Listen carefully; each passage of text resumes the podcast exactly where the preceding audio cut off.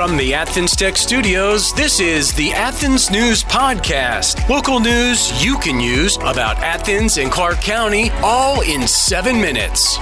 And now, here are your top stories.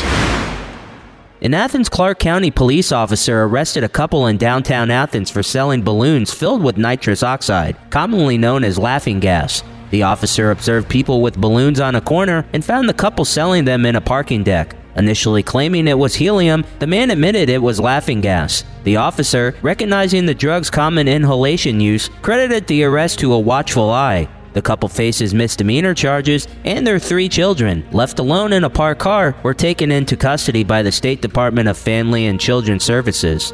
This from WUGA. The Georgia Justice Project is inaugurating the Athens Second Chance Desk, a free resource in collaboration with the Solicitor General's Office and the District Attorney's Office.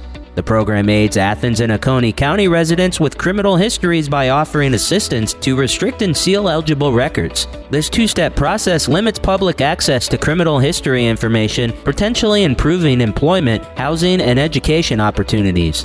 The Second Chance Desk aims to address the complexities of record expungement and removal, providing legal guidance to individuals seeking a fresh start. The office, open monthly, requires registration for appointments. This from the flagpole. Matthew Boling, Georgia Bulldogs track and field star, is turning pro to focus on his Olympic dreams. Despite having one more year of eligibility, Boling, known for viral videos and marketability, ran for Team USA at World Athletics Championships, winning gold. His achievements include NCAA titles, SEC honors, and being the only four time SEC Scholar Athlete of the Year. Boling, with sponsorships from Dunkin, Nike, and others, plans to make the U.S. Olympic team at the 2024 trials for the Paris Games. He aims to leave no stone unturned in his journey, embracing the next step. This from the Athens Banner Herald. Achieve more with Athens Tech. At Athens Technical College, their programs can connect you with in demand and high paying careers. I graduated from Athens Tech in May and started my job two weeks later. I had the job before I left, thanks to my professor, and just focusing on growing a career. As far as Athens Tech, I think I've been a member of the advisory panel for 10 years now, and uh, it's been it's been an awesome experience. I'm currently going to Athens Tech. I started out as an accounting major. I've finished all my accounting classes and then switched over to the culinary and baking program. My name is Alex Lang. I'm an electromechanical engineering student. This is my second year at Athens Tech, and I graduate in December. The long term goal is to work for the railroad uh, whether that be Norfolk Southern or CSX. Achieve more with Athens Tech. Find out more at athenstech.edu. From the Athens Clarke County News Facebook page, Jasmine Zimmerman Sexton from Athens posted, very narrowly dodged, I'm talking inches, an accident for the second time in the last few months, due to someone not yielding as they entered the roundabout at Tallahassee and Whitehead Road. Scared me and all four of my kids that were in the car with me. Figured it may be worth it to share this here, in case anyone doesn't realize that traffic entering the roundabout does not have the right of way. They have to yield to the traffic already in the roundabout. Others commented, Julie Bain from Athens says, A few weeks ago, I almost got hit on when someone came to the roundabout going towards town and turned left to Whitehead. They apparently did not want to wait for the traffic backup to move on and go around the circle. Mitchell Ross says, You would be surprised how many people know what to do at a roundabout. Valerie Dove from Athens says, I live on Tallahassee and despise this road. People on Whitehead hardly ever yield to traffic coming from the left. Another thing, people not going the speed limit.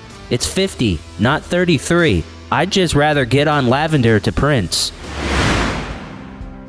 The University of Georgia secures a $7.2 million grant from the Federal Transit Administration in collaboration with the Georgia Department of Transportation to acquire up to eight additional all electric buses. UGA already boasts one of the largest electric bus fleets in American higher education. The expansion aligns with UGA's commitment to sustainability and operational efficiency, reducing the university's environmental impact. The new electric buses produce zero tailpipe emissions, enhance campus mobility, contribute to improved air quality, and support UGA's goal of fostering environmental stewardship.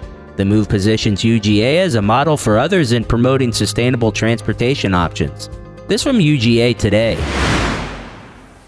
Congress is in a sharp divide over preventing a federal government shutdown, which would lead to furloughs, military without pay, air travel disruptions, and cut vital services. The Food Bank of Northeast Georgia's Director of Development, Kelly Klein, emphasizes the impact in Athens, where the food bank serves a 14 county area. The Senate proposed a bipartisan continuing resolution to avert a shutdown until November 17th, but it faces challenges in the House. The House aims for an 8% federal spending cut, stricter border security, and reduced aid to Ukraine, while the Senate suggests adding 6 billion to Ukraine and 6 billion for US disaster relief.